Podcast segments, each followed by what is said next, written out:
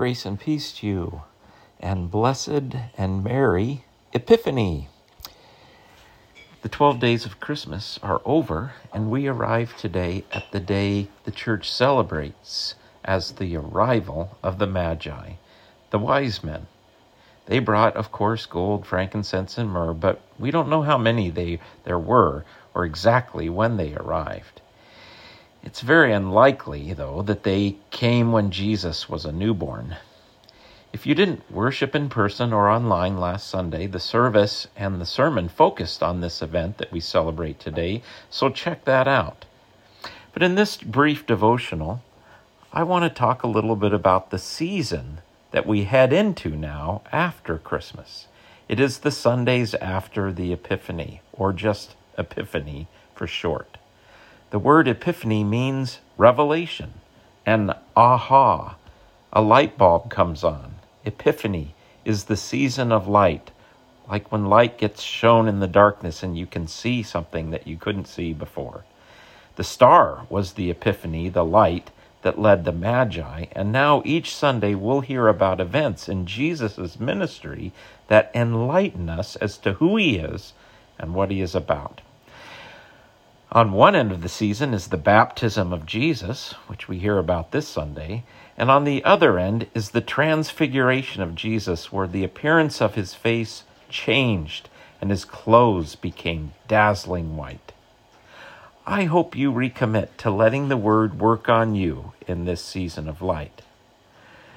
But maybe to help with our motivation, I should say just a few words about our need for epiphany, for revelation.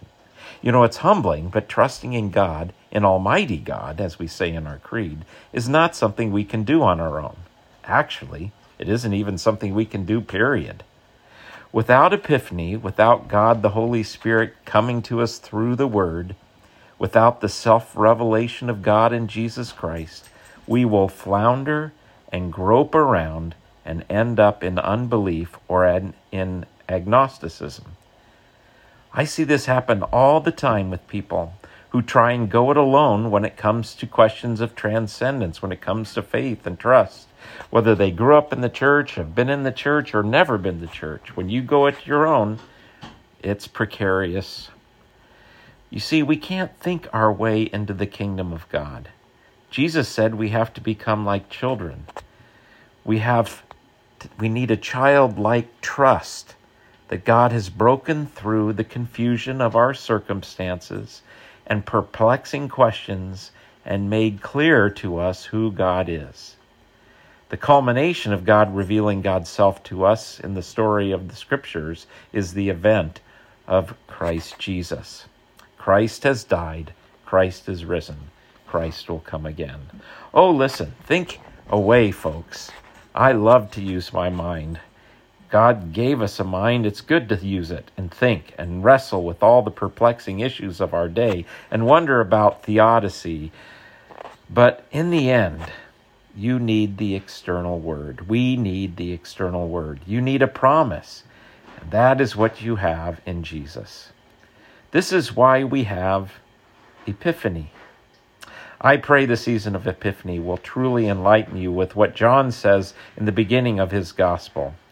Quote, But to all who receive him, who believe in his name, he gives the power to become children of God, who are born not of blood or of the will of the flesh or of the will of man, but of God. Oh, people, in this scary, crazy, ongoing pandemic, broken world time, cling to the promise and self revelation of God in Jesus Christ and, and simply have the peace today to know that God has broken through all the morass. The heavens have been opened, and the voice has come and declared good news to all of us. So hold on to that promise that God loves you.